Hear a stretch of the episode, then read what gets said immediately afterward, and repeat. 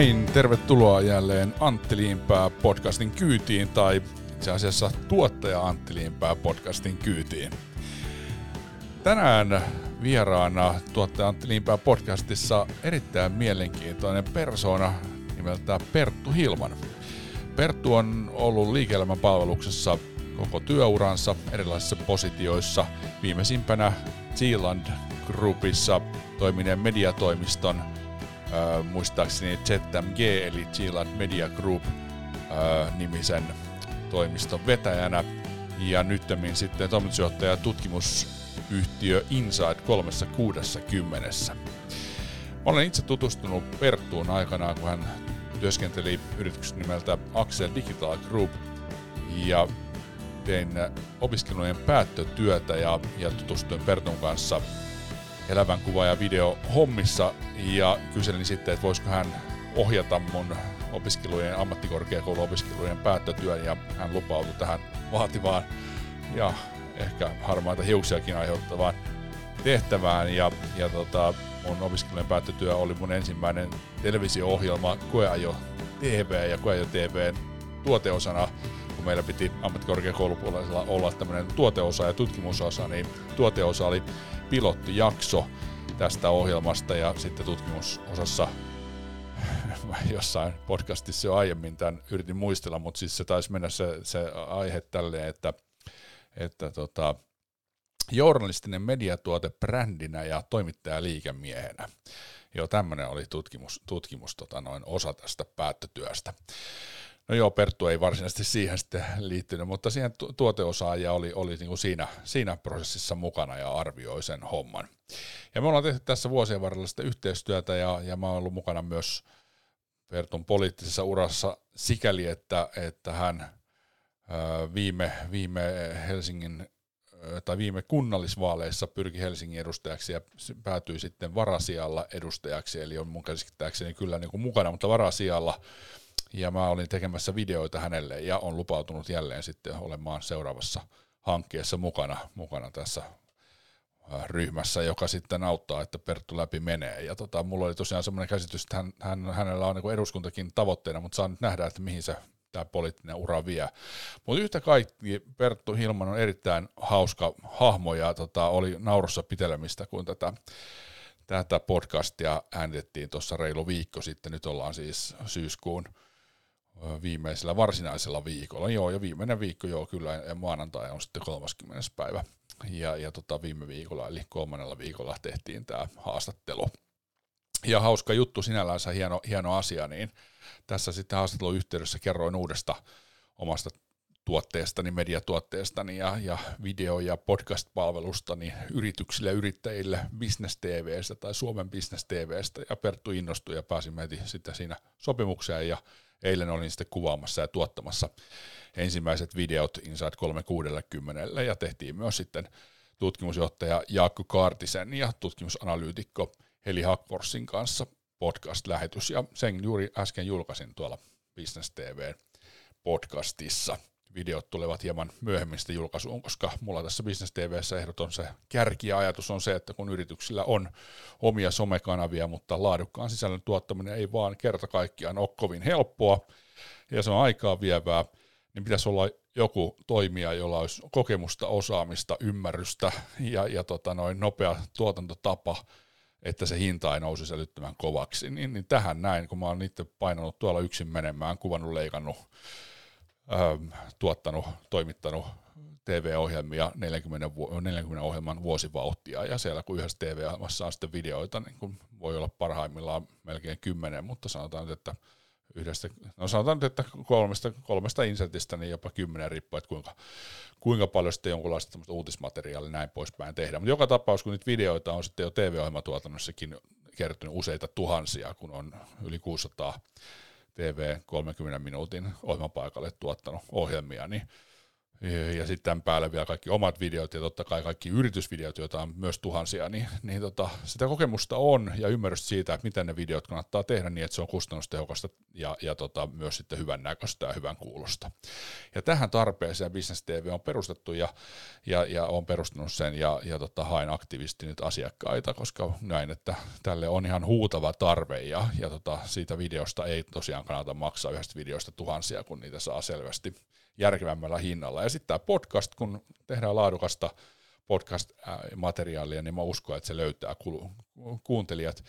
Ja, ja yhtenä ideana totta kai on se, että se yrityksen tarina, niin se arkistoisuus myös tällaisen ääni, äänimateriaalin muotoon, niin kuin yrittäjän kertomana tai yrityksen ihmisten kertomana. Ja, ja totta kai se kaikkein niin kuin ydin siellä saadaan someviestintää somevideoita ja podcasteja ja tätä maailmaa, niin sehän on se, että me annetaan – meidän potentiaalisille asiakkaille tai olemassa oleville asiakkaille hyötytietoa. Et tänä päivänä, kun netti on muuttanut markkinoinnin täydellisesti, että se, se semmoinen niin 99 huutelu niin ei välttämättä enää niin kuin tänä päivänä riitä, vaan täytyy olla oikeasti niin kuin hyötytietoa ja fiksua mietittyä sisältöä, joka auttaa, palvelee, helpottaa ihmisten elämää. Niin just tämän, tällaisen sisällön tuottaminen, niin siihen, siihen on niin kuin selvä niin kuin paikka ja sellaista sisältöä kannattaa niihin omiin kanaviin tuottaa, mutta jos sen haluaa laadukkaasti, fiksulla hinnalla, niin kannattaa tulla meikäläisen asiakkaaksi, Business TVn asiakkaaksi, koska silloin se, se tuotanto on niin kuin hyvissä käsissä.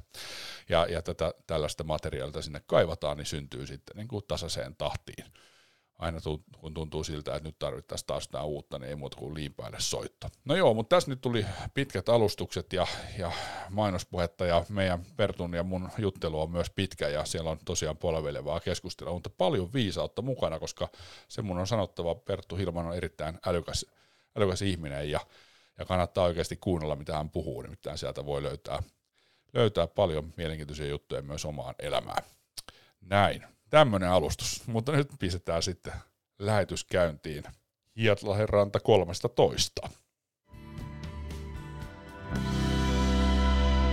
Tuottaja Antti Niinpää podcast. No niin, tervetuloa näin äänen välityksellä tänne. Tota, hetkinen, onko tämä Ruoholahden ranta? Ruoholahden ranta? Hietolahden. Hietolahden ranta, aivan oikein.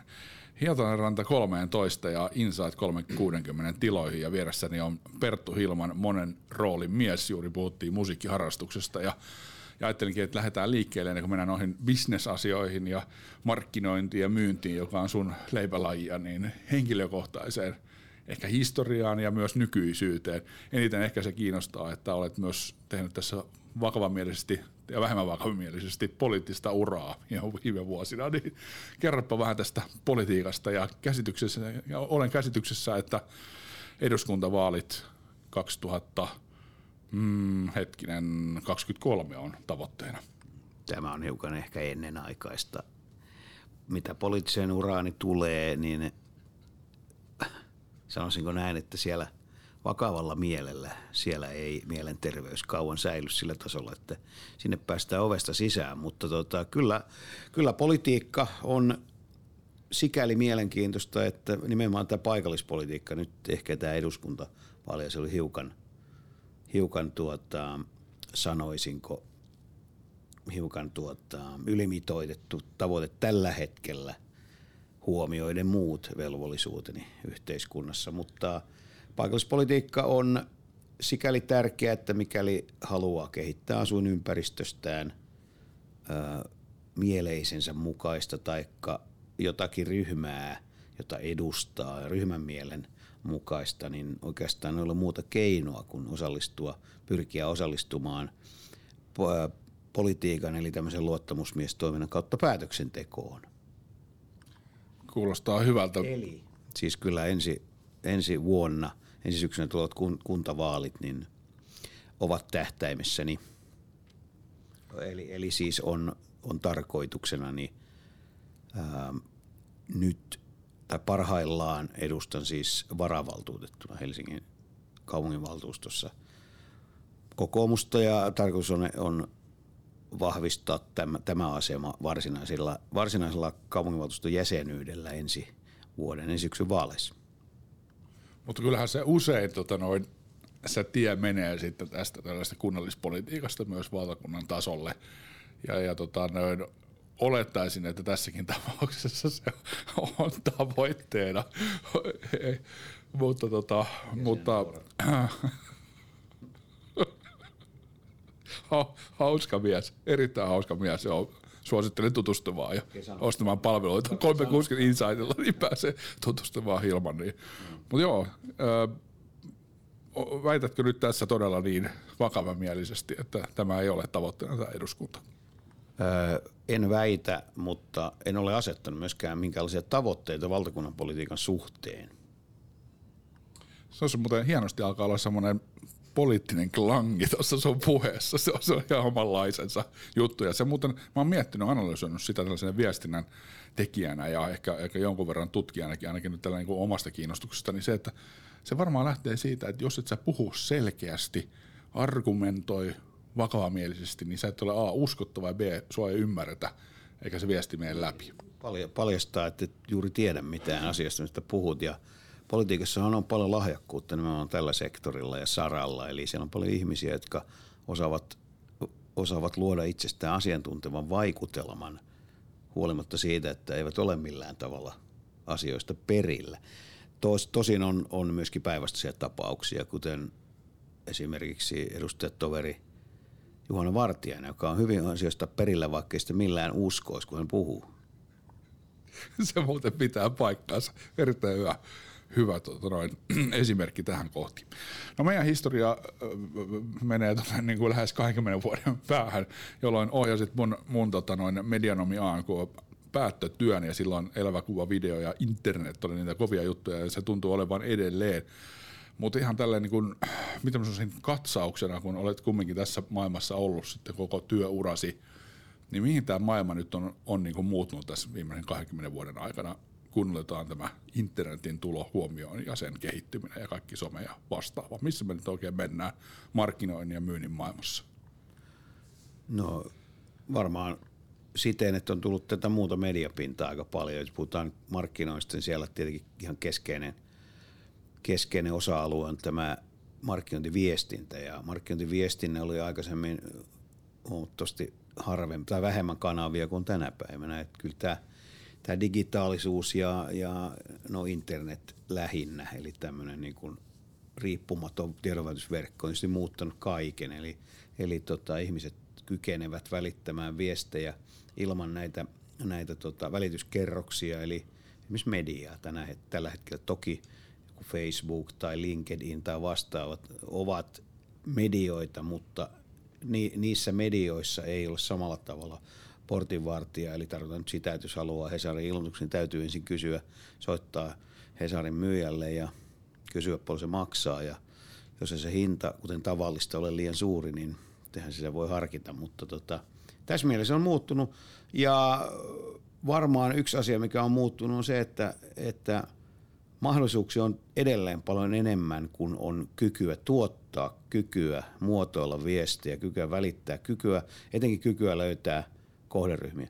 Ja nyt kun tullaan tähän kohderyhmäasiaan, niin se on varmasti muuttunut eniten. Eli kohderyhmiä ei, ei välttämättä määritä enää, enää se julkaisija eli media, vaan kohderyhmät voidaan niin kuin löytää hyvin monella tavalla. Ja kun tiedetään, että kaikista käynneistä, vaikkapa nyt yritysten verkkosivuilla tai, tai vastaavilla markkinointisaiteilla, niin jää jälki, jonka perusteella sitten voidaan niin kuin ihan tarkemmin paitsi kerätä tietoa siitä kohderyhmästä, niin voidaan myöskin kohdentaa. Kaikki tietää, että kun katsoo Zalandosta lenkkareita, niin vaikka ne ostaa, niin ne seuraa siellä, jos ei poista keksejä, niin nehän seuraa siellä, kun hai laivaa kaksi vuotta ne samat lenkkarit. Ne on joka paikassa. Niin, eli se on keksien poistamista kiinni. Tästä muuten, kun Jouni, Jouni Koistista haastattelin, niin oli just puhetta ja hän sanoi, että siellä on kyllä joku vika, mutta tota, se on myös tämä keksiasia, joka vaikuttaa siihen, että se seuraa se mainos. Se on nyt pirun ärsyttävää, että meet jonnekin verkkokauppaan ja katsot pitkälle ostoprosessin. Luultavimmin jopa ostat, niin kuin mullakin tässä nyt ihan hiljattain tämä Roadcaster, jolla, jolla näitä podcast-lähetyksiä sitten varsinaisesti teen, niin, niin tota, mä ostin sen, niin nyt sitä on sitä mainontaa ollut nyt kuukauden verran.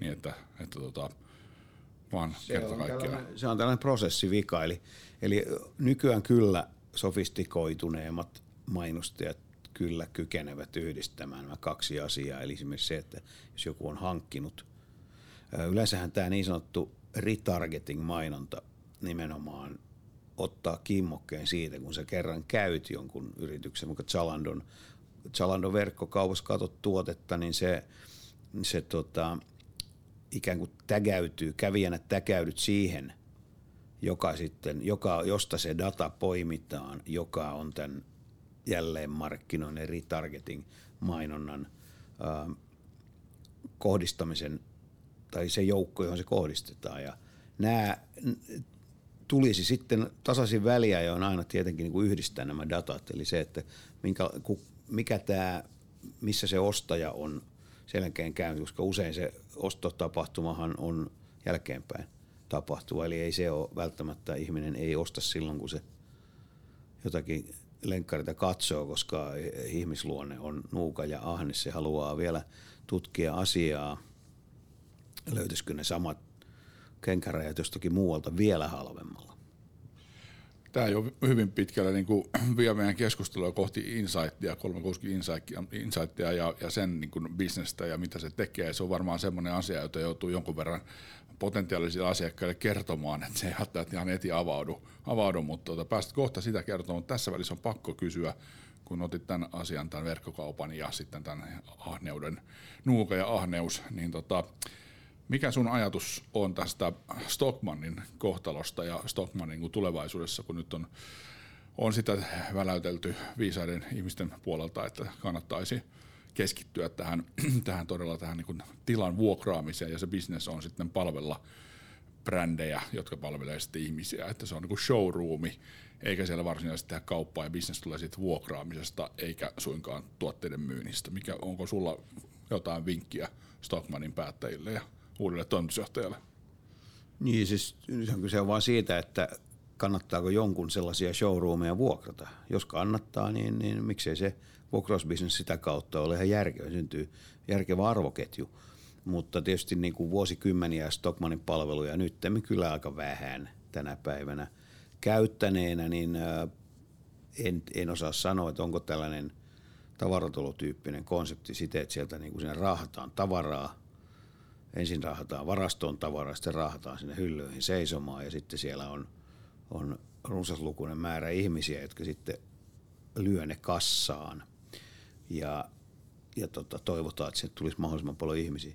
No, me puhutaan palvelusta ja muusta se palvelu on aika suhteellinen käsite, koska tota, ihmiset menevät kuitenkin noutamaan asioita aika vähän kai tänä päivänä. Ihmiset menee niin kuin ennen vanhaa, ne avaa ovea ja menee Stockmanille tietämät. Aikovat ostaa jotain, mutta eivät vielä tiedä mitä. Se on varmaan vähentynyt. Siten myöskin tällainen niin kuin, tämmöinen ohjaava vaikutus siellä kaupassa, joka on suomalaisittain aina – ollut perinteisesti hyvin, hyvin diskreettiä vähäistä. Eli ei siellä kukaan myy ket, kenellekään yhtään mitään. Jos menet Stockmanille, niin ei sulle siellä mitään myydä. Sä saat ostaa sieltä, jos hyvin käy, niin siellä on kassalla joku, että vaan saa tällä vartissa ostettua jonkun kilkkeen sieltä. Mutta Stockmanin, jos, jos olisin, en ole enää, on joskus ollut Stockmanin osakkeenomistaja, niin, niin tota, se mitä Stockmanin pitäisi tehdä, niin pitäisi myydä Antti Herliinille ja, ja Antti Herlin pitäisi etsiä siihen toimitusjohtajan, niin sehän olisi kohta bisnestä. Viittaatko jotenkin tässä esimerkiksi mediakonsernin sanomaan?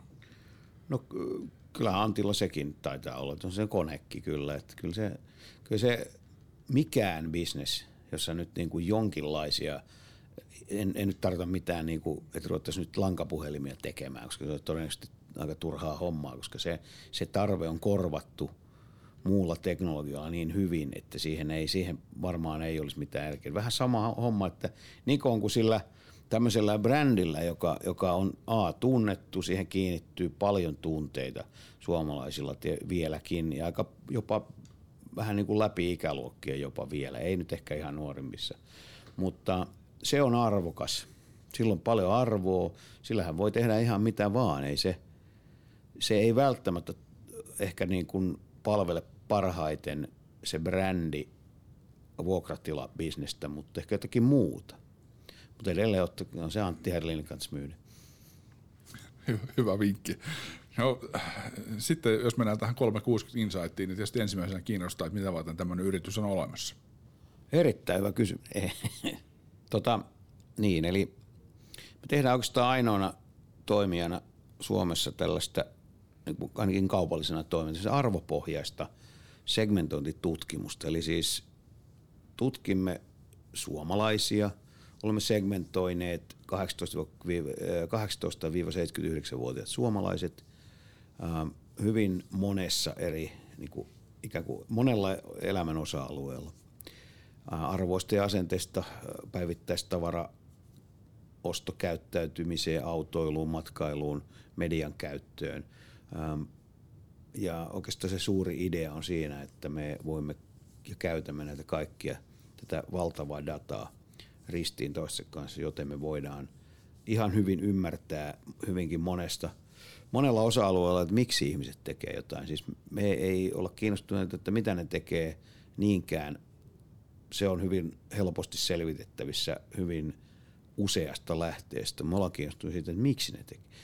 Hyvänä esimerkkinä esimerkiksi se, että jos, jos tota, ajatellaan vaikka autokauppaa, on aika helppo ajatella tai helppo päätellä yleisen tiedon pohjalta, että miksi joku ostaa Mersun ja ehkä BMW, miksi joku ostaa sitten Farmari Rellun, Neekeri ja korjaan perusmallin, leikataan ja tota, mutta sitten jos me mennään sellaisiin kysymyksiin, siinähän taustalla varmaan on tämmöiset ihan kovat muuttujat, niin kuin käytössä oleva, olevat rahat ja vastautensa. Mutta sitten kun me mennään miettimään vaikka, että miksi joku ostaa Hyundain eikä Kiiaa tai päivästä, niin tämmöiset tämmöiset niin kuin selvät muuttujat puuttuu, eli siellä on asioita, jotka yhdistävät Kiian ostajia, siellä on asioita, jotka erottavat Kiian ja Hyundai ostajia.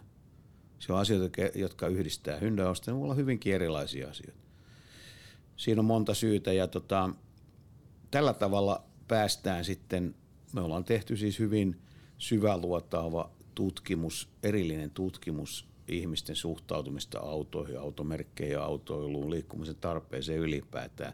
Kattaa myös niin kuin kaikki muutkin vaihtoehdot. Esimerkiksi pääkaupunkiseudulla joukkoliikenne on tehokasta ja tarjoaa aidon vaihtoehdon, mutta ei, ei välttämättä koko Suomen alueella lainkaan.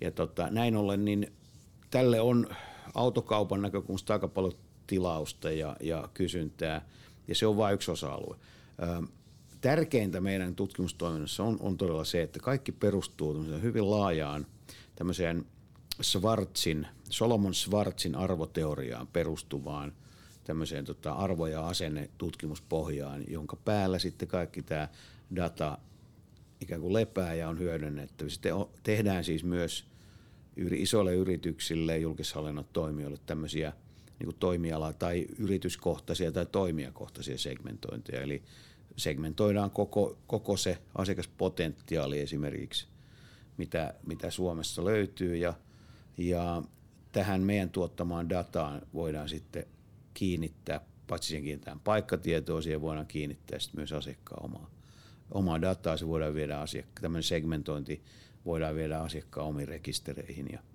tällaista me harrastamme päivittäin. No minkälainen vastaanotto markkinoilla on ollut tällaiseen toimintaan? No siis kaikki, jotka on ymmärtänyt parhaansa, on varmaan meidän asiakkaita. Ja kyllä se vastaanotto on hyvä. Se on vähän, vähän uusi niin kuin toiminta tai se on tutkimusfilosofia, koska nythän me ollaan käytännössä tässä mielipidemarkkinointitutkimusmarkkinassa. Se on noin 90 miljoonan kenties vertailukelpoinen markkina, jossa sitten tällä hetkellä toimii – lukuisen määrä yrityksiä, joista tunnetuimmat on, on tällaisia TNS, entinen Gallup ja taloustutkimus, JNE, useita muita, jotka on ehkä pienemmät keskittynyt hiukan erilaisiin menetelmiin tai, tai toimialoihin tai vastaavaa. Ja e, kyllä me ollaan tultu disruptoimaan tätä markkinaa sikäli, että sen sijaan, että tuottaisimme tällaista johonkin ajanhetkeen sidottua niin kuin pistetutkimusta ja, ja snapshotteja jostakin asioista, niin pyritään tämmöiseen jatkuvaan tiedontuotannon malliin, jossa me, me ikään kuin rakennetaan tietoalusta, jota on koko ajan rikastettavissa yhteensopivasti sitten tämän, tämän tota, joko, joko avoimen asiakkaan oman tai sitten pistetutkimuksilla erikseen kerätyn datan siten, että kaikki on yhteensopivaa ja sitä on tarkasteltavissa siihen ihan vartavasten kehitetyn käyttöliittymän, eli tämmöisen käyttösovelluksen kautta. No, yhteinen ystävämme, tuttavamme Jouko Ojamäki on teillä nykyään myynnissä ja myynnistä vastaavana ihmisenä. Miten helppo Joukon on, on niin päästä kertomaan viestiä ja, ja tehdä kauppoja. Mua ihan kiinnostaa niin itse, itse, kun tässä yrittäjä joutuu joku verran näitä myynnisiä töitä tekemään, niin tota, kuinka helppoa se on niin päästä kertomaan sitä teidän viestiä?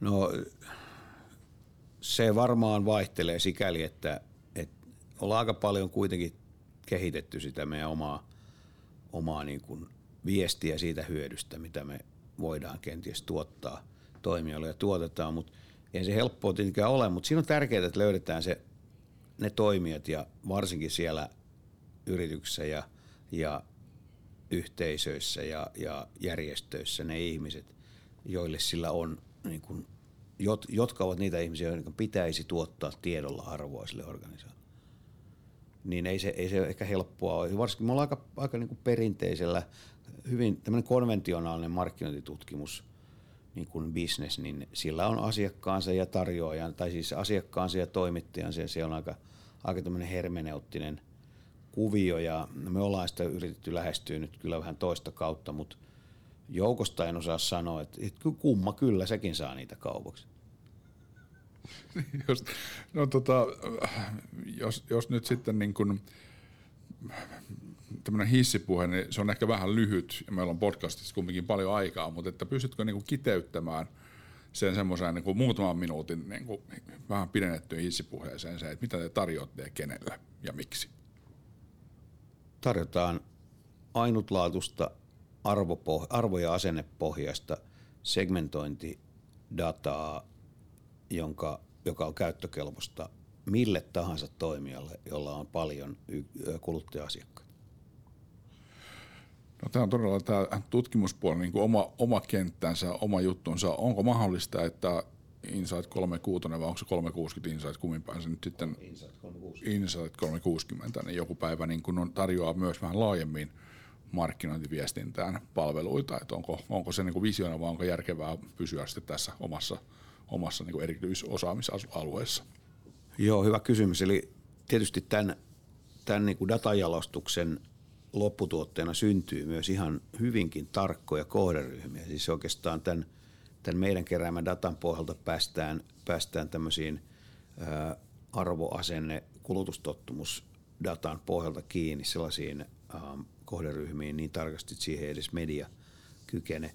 Mutta tota, tämän sanottua, niin totean, että kyllähän me joillekin meidän asiakkaille, se ei ole varsinaisesti meidän ydintoimintaa ole tämmöinen niin kampanja, trafikointi, kampanjatyö, mutta siltä osin kyllä tehdään, että me ollaan myös kehitetty tuote, tämmöinen feedback loop-tyyppinen tuote, jossa ikään kuin jokainen kampanja toimii myös markkinatutkimuksena.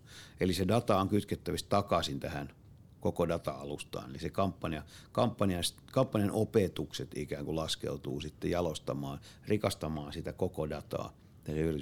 Eli tässä luodaan tämmöinen niin kuin päättymätön luuppi, eli se jalostuu koko ajan. Joka kampanja, jokainen kampanja jalostaa sitä dataa ja näkymää, käsitystä siitä, miksi ja ketkä ovat potentiaalisia asiakkaita. No hyvä, tässä tuli aika hyvä, hyvä kattaus ja ymmärrys siitä, että mikä on Insight 360 business.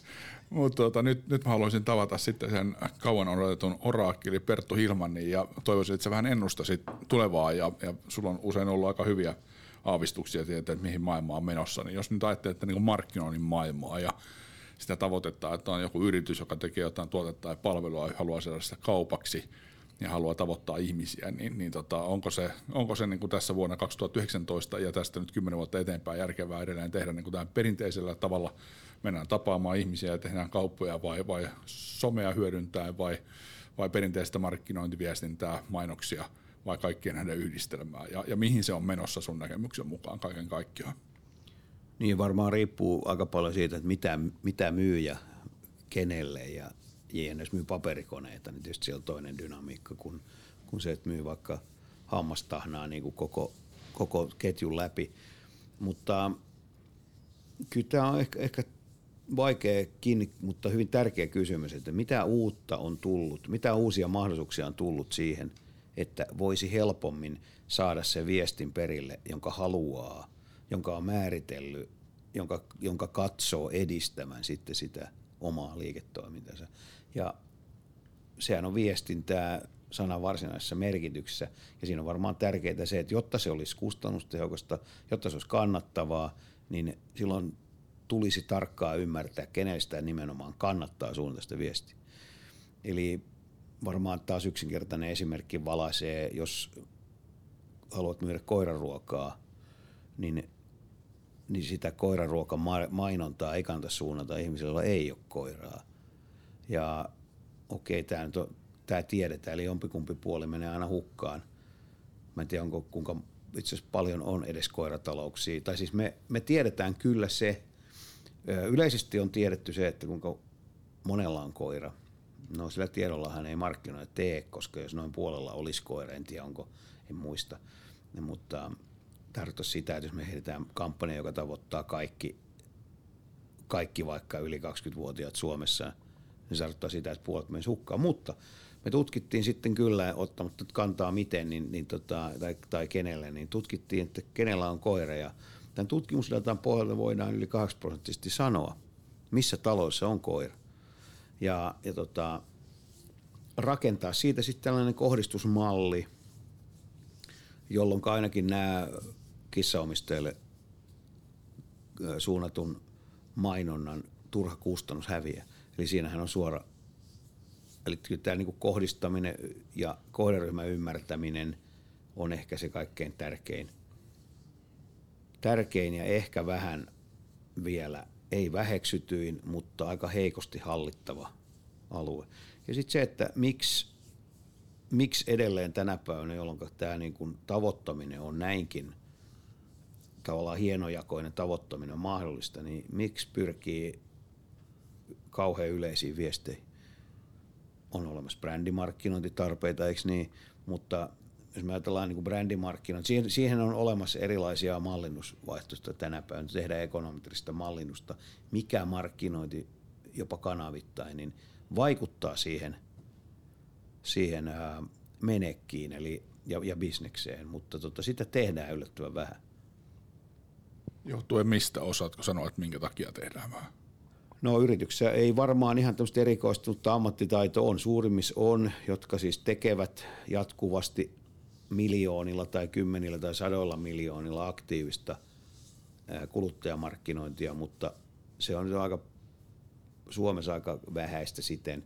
Sitä on mediatoimistot pyrkineet erikoistumaan tekemään ja tutkimustoimijat tietysti tuo korttaan kekoon, mutta kyllä mä näkisin, että se aika aika ulkokohtaista vielä, vielä toistaiseksi on, mutta ehkä se suuri ongelma on se, että ei ole kunnolla määritelty, mitä halutaan saada aikaan, mihin pyritään, mikä on tavoite. Kun se tavoitetta, selkeästi asetettua tavoitetta, vaikka numeroista tavoitetta, niin ei myöskään oikein tiedetä, että onnistuuko se vai eikö onnistu, koska ei ole mitä vastaan mitataan. Eli tarkoittaako sitä, että jos nyt vaikka myyt niitä Hyundai henkilöautoja, vaikka sitten otetaan malli i30 tehdään kampanja, niin pitäisi aika tarkkaan sitten tietää se ennen kuin lähtee edes kampanja tekemään, että nyt halutaan lisätä myyntiä tässä kuussa tai kahden seuraavan kuukauden aikana 50 kappaletta.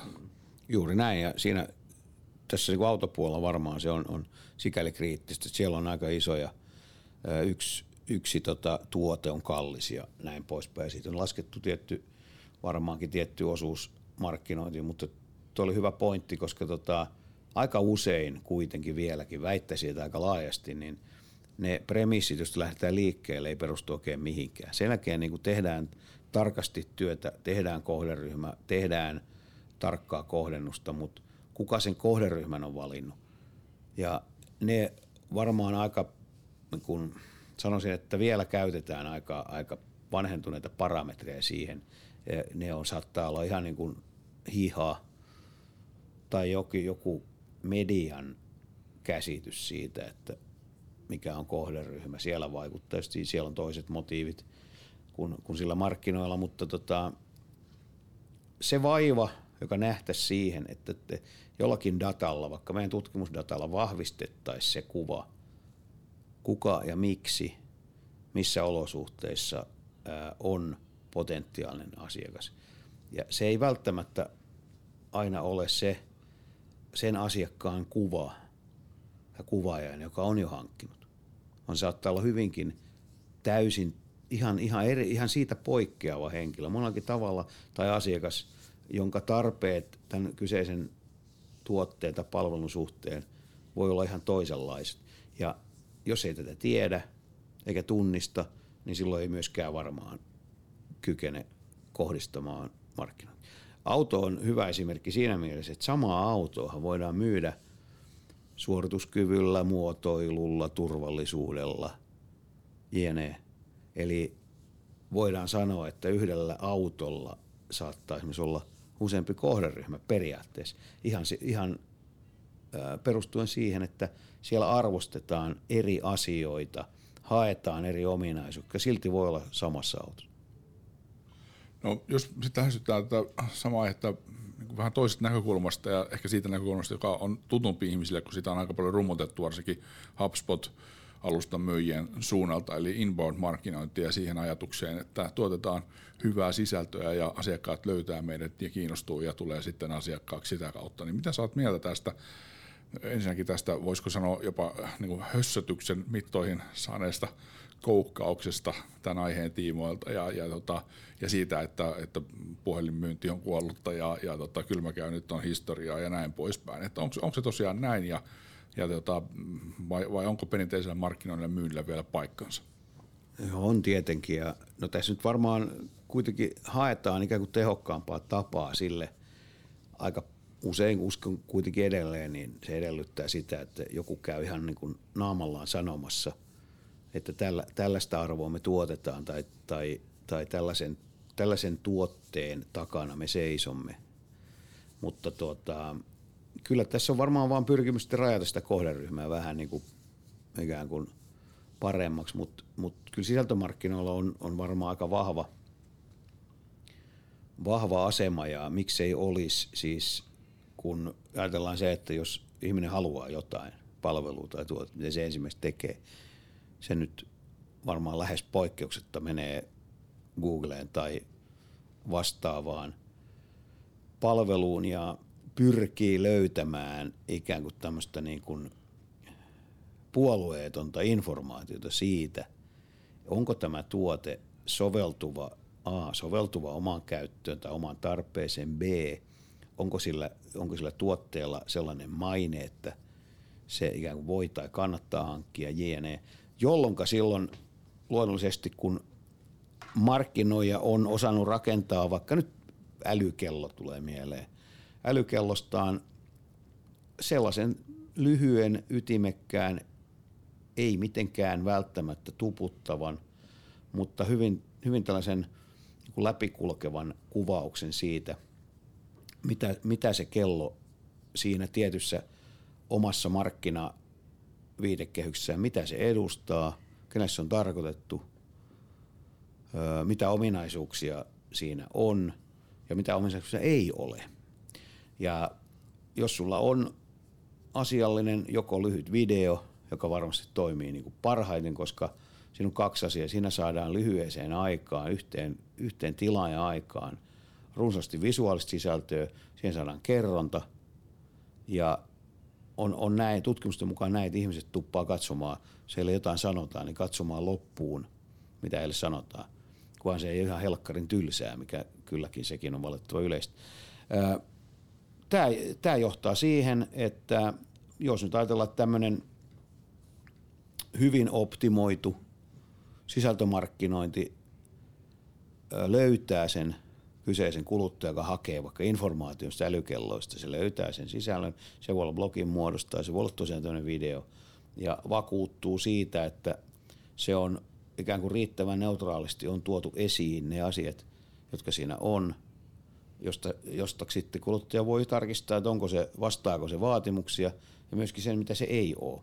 Ja sen jälkeen ö, meillä on, okei, sitten se häipyy, se varmaan se ajattelee, että no mä varmaan ehkä ostan ton – No silloin meillä on käsitys, käsitys siitä, että joku on siellä käynyt.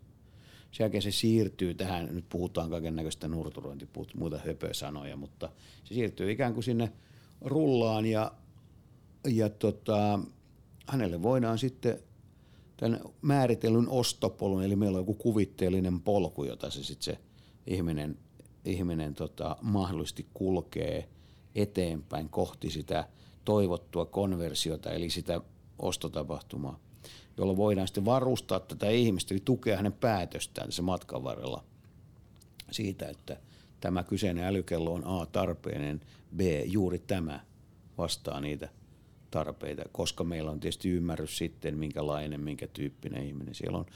Parhaimmillaan se toimii silloin, kun se on jät, ihminen on jättänyt itsestään tietoa sinne pyytämällä.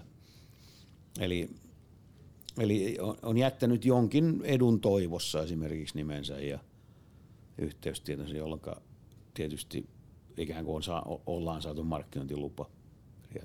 Mutta näin se toimii. En mä epäile, etteikö sillä olisi, mä näen, että silloin tämmöisen, kulut, tämmöisen massamarkkinoinnin maailmassa, niin silloin vahva, vahva ja kasvava asema, mutta se mikä siinä, mitä siitä puuttuu, niin on se, on se tarkoituksenmukainen sisältö usein.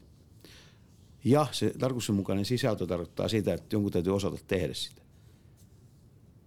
Usein näkee tämmöisiä huonoja esimerkkejä, että jos joku, joku venttiilifirma käyttää tota, esimerkiksi tällaista inbound-markkinointijärjestelmää tai markkinoinnin automaatiota, jos se niin kuin laajemmin ottaen kutsutaan, niin, niin insinööri on kirjoittanut neljänsi A4 asiantuntevan blogin venttiilimaailmasta, niin se on, kohderyhmä on suhteellisen rajattu, joka sitä A jaksaa lukea, B liittyy yhtään niin kuin mitenkään kenenkään niin kuin asioihin, elämään tai hyvinvointiin. mutta sitten kun se on jotakin tällaista – raflaavaa. jostain luin, että mä muista miten se meni, mutta esimerkiksi polkupyörän jarrujen, oliko se jarrujen niin kuin hakutulokset on lisääntynyt, hakutulokset hauto on lisääntynyt potenssiin ja myöskin se, sitten se sisältö, mitä sieltä löytyy, niin on lisääntynyt. Tämä on esimerkki. Mä uskon, että niitä niin kuin 15 vuotta sitten siellä hirveästi oli, mutta tänä päivänä on. No se vaan osoittaa sitä, että että tota, sitä kiinnostusta, joka vaikka polkupyöriin tänä päivänä korostusti kohdistuu meidän aikanamme, niin, niin, niin sitä vastaavaa sisältöä on tuolla digiavaruudessa niin kuin valtava määrä ja sieltä sitten poimiminen on, on taitoa ja hy, siinä välineenä, siinä toimii välineenä erinomaisesti musta tämmöinen tämmöinen tota, sieltömarkkinointi ja video, kai siellä nyt on edelleen edelleen semmoinen kasvava. Se on ollut aika kauan. Se, se ei niin koskaan tunnu lunastavan lupauksia se video. Siltä se, siltä se vaikuttaa jo, kiitos vaan tästä rohkausta videotekijälle, mutta tähän videoon ja tuohon niin on hyvä jatkaa sitten, että jos ajatellaan tästä perinteistä mainoselokuvaa, niin sen tehtävä oli hyvinkin pitkä niin kuin herättää tunteita ja, ja sitä kautta kun herää, herää tunteita, niin sitten tulee niin kuin yhteys ja sitten kun menet sinne karkkihyllyyn, niin aah, siellä on se Fatserin sininen ja otat sen levyn ja ostat sen. Ja jos ajatellaan tätä sisältömarkkinointia ja hyötytiedon videota, niin siinähän voi myös olla se tunneelementti mukana, mutta se ei ole ihan helppoa välttämättä rakentaa, mm. jos halutaan kumminkin niin palvella tiedolla. Niin tota, voiko näitä yhdistää? Voiko sitä tunnetta ja hyötytietoa yhdistää? Kyllä sitä varmaan voi, mutta tässä on, tässä on sellainen ikuinen harha, joka, joka on luonnollista ja, ja aina syntyy, että kun yrityksessä mietitään asioita, niin – sieltä tiedetään omat asiat niin kuin suhteellisen hyvin ja omat tuotteet ja ynnä muuta. Sitten on semmoinen jatkuva harhakuva, että jotakin kiinnostaisi se yrityksen tuotteet ihan valtavasti. Ja toinen harhakuva on se, että, että siitä tiedettäisiin aika yleisesti. Kukaan ei tiedä yhtään mitään käytännössä, lukuottamatta ihan hyvin, hyvin harvaa määrää asioita ja brändejä ja tuotteita, joita, joita Suomessakin myydään, mutta, mutta mitä sitten tulee tämmöiseen – mielikuvamainontaa, niin se täytyy olla, olla aika iso volyymi. Ja täytyy tavoitella niin kuin isoja massoja asiakkaista. Sellaisen että ylipäätään on järkeä laittaa fyrkkaa, koska kyllä me tiedetään, että mainonta on kaikissa muodoissaan, sen tuottaminen on hintavaa ja sen julkaiseminen on hintavaa. Ja, ja tota, tietysti jos me ajatellaan jotakin fatsereita tai isoja, isoja toimijoita, joilla on hirmuinen määrä pieniä tai pienempiä brändejä sen ison brändisateenvarjon alla, jota, jotka kilpailevat päivittäin asiakkaiden fyrkasta City Marketin hyllyssä. Kun siellä on parhaimmillaan, niin siellä on valittavana niin kuin täysin vastaavia tuotteita 15 tai 50 vähän riippuen kategoriasta, niin, niin on tietenkin syytä pyrkiä erottumaan jollakin tavalla. Ja varmasti tässä näillä, mä näen, mä näen että siinä on kaksi asiaa. Siinä on tämä niin kuin suuruuden osoittaminen. Ja se suuruuden osoittaminen toimii siksi, että ihmiset luottavat isoihin suuriin brändeihin. Että jos sulla on Edis Airlines ja Finnair ja ne on melkein sama hintaisia, vaikka Finnair on vähän kalliimpi, niin ihminen kyllä yleensä valitsee sen Finnairin, kun se vaikka kuulukkaa Edis Airlinesista. Ja, tota, ja näin poispäin. Sama toimii siellä kaupan hyllyllä, siinä kategoriassa siinä on tullut joku puolalainen suklaa siihen, joka maksaa puolet Fatserin sinisestä, mutta kyllä mä uskon vahvasti, että Fatserin siniseen päätyy siinä kaikki ne, joilla on sen verran fyrkkaa tilillä tai päällä, että ne saa irti sen, vaikka ne saisi kaksi puolalaista huipputuotetta, eikä puolalainen mitenkään niin tässä tarkoita. Se tarkoittaa vain tuntemattomuutta suomalaisille. Täten niin kyllä näen, että sillä on merkitystä, mutta sitten kellä on varaa ja kenen kannattaa tehdä tämmöistä niin kuin puhtaasti mielikoin. No, me nähdään päivittää automainontaa, me nähdään ö, erittäin tiukasti kilpailun markkinan, erittäin isoja panostuksia mainontaan ö, operaattoripuolella. Se on täysin flätti se hinta, ei se kukaan hinnalla oikein enää pystykään kilpailuun, koska ne maksa nytkään juuri mitään. Eli mitä jää jäljelle, kun meillä on, meillä on käytännössä saturoitunut markkina, meillä on vastaavat palvelut, kaikilla on suurin piirtein samat hinnat. Sitten jos tämmöiset niin sisäheittopaketit voi vaihdella, mutta se on aina joku pienellä brändetty, joka tekee kuitenkin niistä kaikista niin kuin vertailussa ihan yhtä arvokkaita tai kalliita tai halpoja. No silloin tietysti tarvitaan erottuvuutta. Tulee mieleen tämä Elisan, Elisan kampanjointi, jointi, ei kun hetkinen, kenen tämä tässä on esimerkki nyt siitä, että kun, kun mä kyllä nämä hintasaarnaajat muistan, mutta nyt mä en ihan varma, että kenen, kenen edes ne on ne hintasaarnaajat. Joo, Elisan, Elisan on hintasaarnaajat, joo, joo. tämä robotti ja ukkeli. Elisalle terveisiä, että kyllä robotti ja ukkeli ja hintasaarnaajat muistan. Mä en välttämättä mäkään muistanut, että se on no Elisa. No, tämä merkkaa jotain, mutta se, se merkkaa myöskin sitä, että se piirtyy, ihmisten tajuntaan piirtyy niin kuin yhteisiä, yhteisiä kuvia – ja sitä kautta syntyy sitten jonkinlaista niin kuin luotettavuutta tai paremmuutta suhteessa sitten toisen, joka tekee vähän paskemman mainoksen ja niitä esimerkkejä meillä riittää. Mutta tota, en mä tiedä, jos, jos meillä on, me tehdään tuote, se, mikä vaan tuote, kuka koskaan kuullutkaan meistä ja siitä tuotteesta. No pakkohan meidän sitten pyrkiä sitä jotenkin sitä, niin kuin, varsinkin jos meillä, meidän asiakaspotentiaali on kaikki helsinkiläiset. Jotenkinhan meidän täytyy sitten pystyä – kommunikoimaan sitä, että semmoinen on olemassa ensinnäkään. Ja silloin me varmaan, jos meillä on fyrkkaa ja me ollaan homma rakennettu kunnolla, niin me keksitään vaikka joku, joku penkki, mikä lentää, koska se on nykyään muotia, että ei, ei vaan kenenkään tarvitsisi kävellä edes kortteli ympäri. Penkki, mikä lentää, konttorituoli, mikä lentää, niin silloin me varmaan jouduttaisiin kuvaamaan semmoinen, missä semmoinen partamies – lentää pipo päässä edes takaisin johonkin tärkeäseen paikkaan ja jonkun tärkeän paikan himan väliä ja käy Oodissa välillä tarkistamassa tietosanakirjasta, että meneekö homma putkeen. Tai joku, joku mimmi, joka menee jonkun hyvän tekevän, ei korjaan siis jonkun, jonkun tota, hakemaan päiväkodista hyvin kammatut lapset ja menee sen jälkeen johonkin tota, järjestön kokoukseen, jossa, jossa erityisenä huolena on – yhteiskunnan kaikissa kaikkein heikommassa asemassa olevat.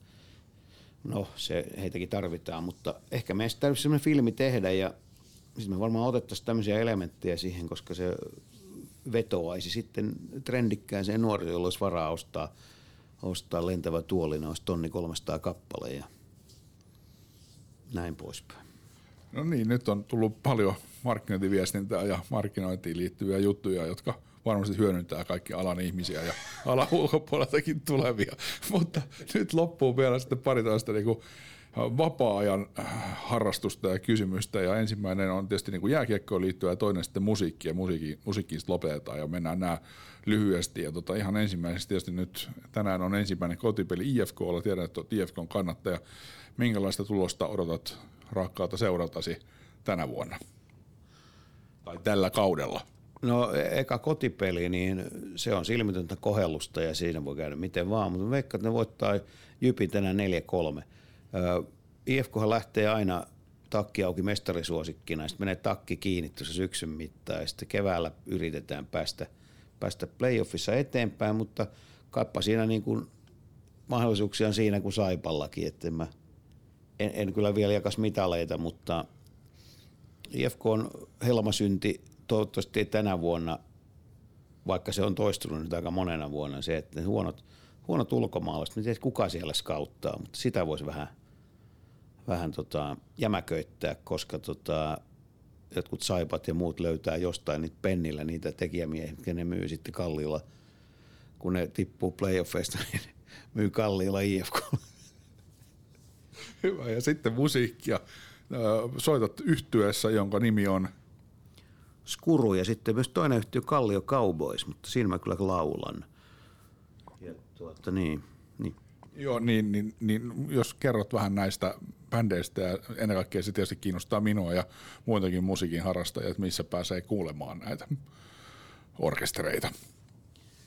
Tota, Skuru on tämmöinen hard boogie kokoonpano, eli se on meidän oma määritelmä sille, mitä se musiikki on. Se hurrigaanista, jet top muun muassa tehneet tunnetuksi tämmöistä musiikki, musiikkityyliä ja soitetaan kovaa ja ei ole mikään taustamusiikkiyhtyö ja esiinnytään, esiinnytään silloin tällöin jossain ja Totta Karhukissojen pikkujoulu seuraa, mutta se ei ole julkinen tilaisuus.